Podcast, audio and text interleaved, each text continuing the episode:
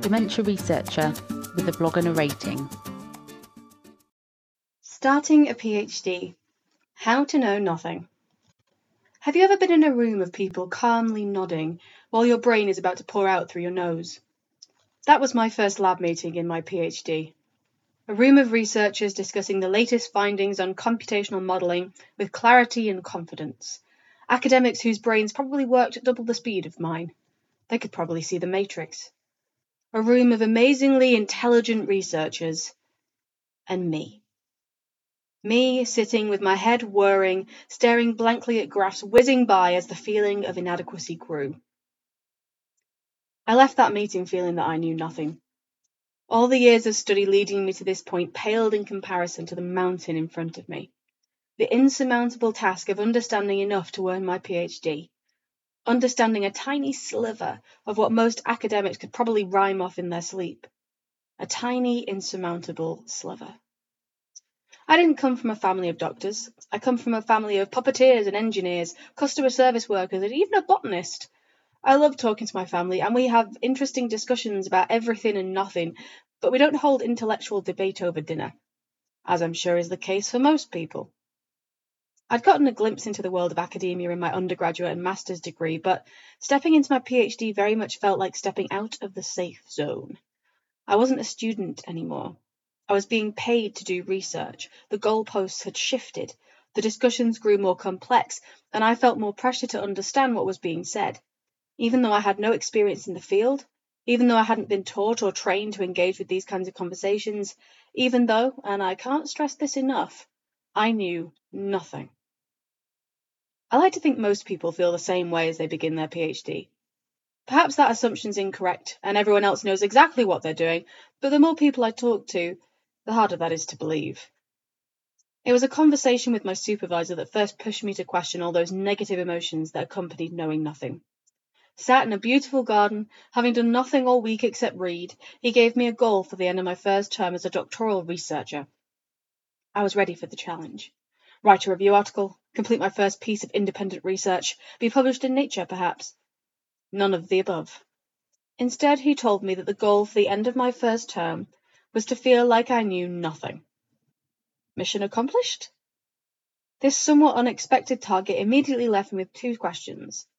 One, why was that useful? And two, why was that the expectation? Let's begin with the first. Why was it that my academic supervisor thought it beneficial I feel I know nothing three months into my PhD? Perhaps he was satisfied with me simply hibernating and trying again in spring. The truth is that knowing nothing is often a sign that you do actually know something. Because to feel you know nothing, you must compare how much you know to how much you don't know. By extension, knowing nothing means you know how much you don't know. And once you know how much you don't know, it's easy to begin knowing more. In fact, it's almost impossible to start learning the things you don't know you don't know. Minus all the repetition, it's easy for someone with very little expertise to feel confident on a subject because they're unaware of how vast and complex the subject is. For example, I remember the days when I was very confident in explaining how antidepressants worked. That feeling of dread when I realized how complicated the field was beyond what I was taught in school showed I'd gone past that point. The road ahead may be long, arduous, and filled with confusion, but at least you know there is a road, which is more than most people will ever discover. Question two Why was that the expectation?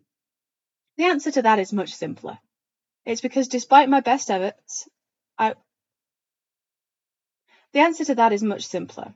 It's because despite my best efforts, I was, and am, a PhD student. As a PhD student, you aren't supposed to know everything.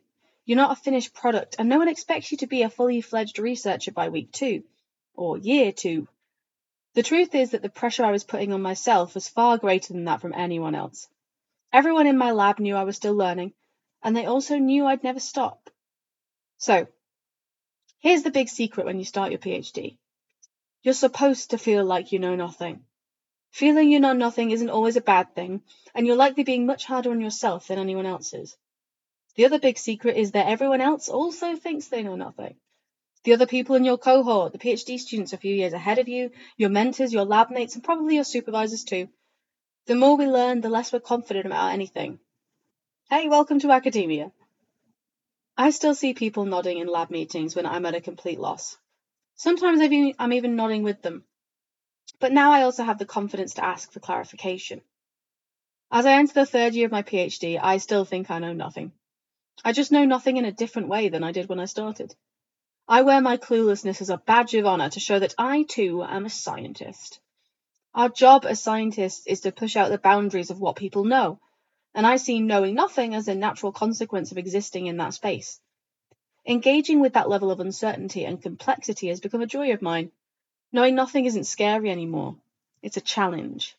A challenge to start climbing that tiny, insurmountable sliver. You'll receive an incredible amount of advice when you start your PhD. Tailor it to your needs, get a mentor, maintain work life balance. For me, all of that was very useful. But what I really needed was someone to tell me it was all okay. And so now I'll say it to you, in the hopes it might sink in. It's okay to feel you know nothing.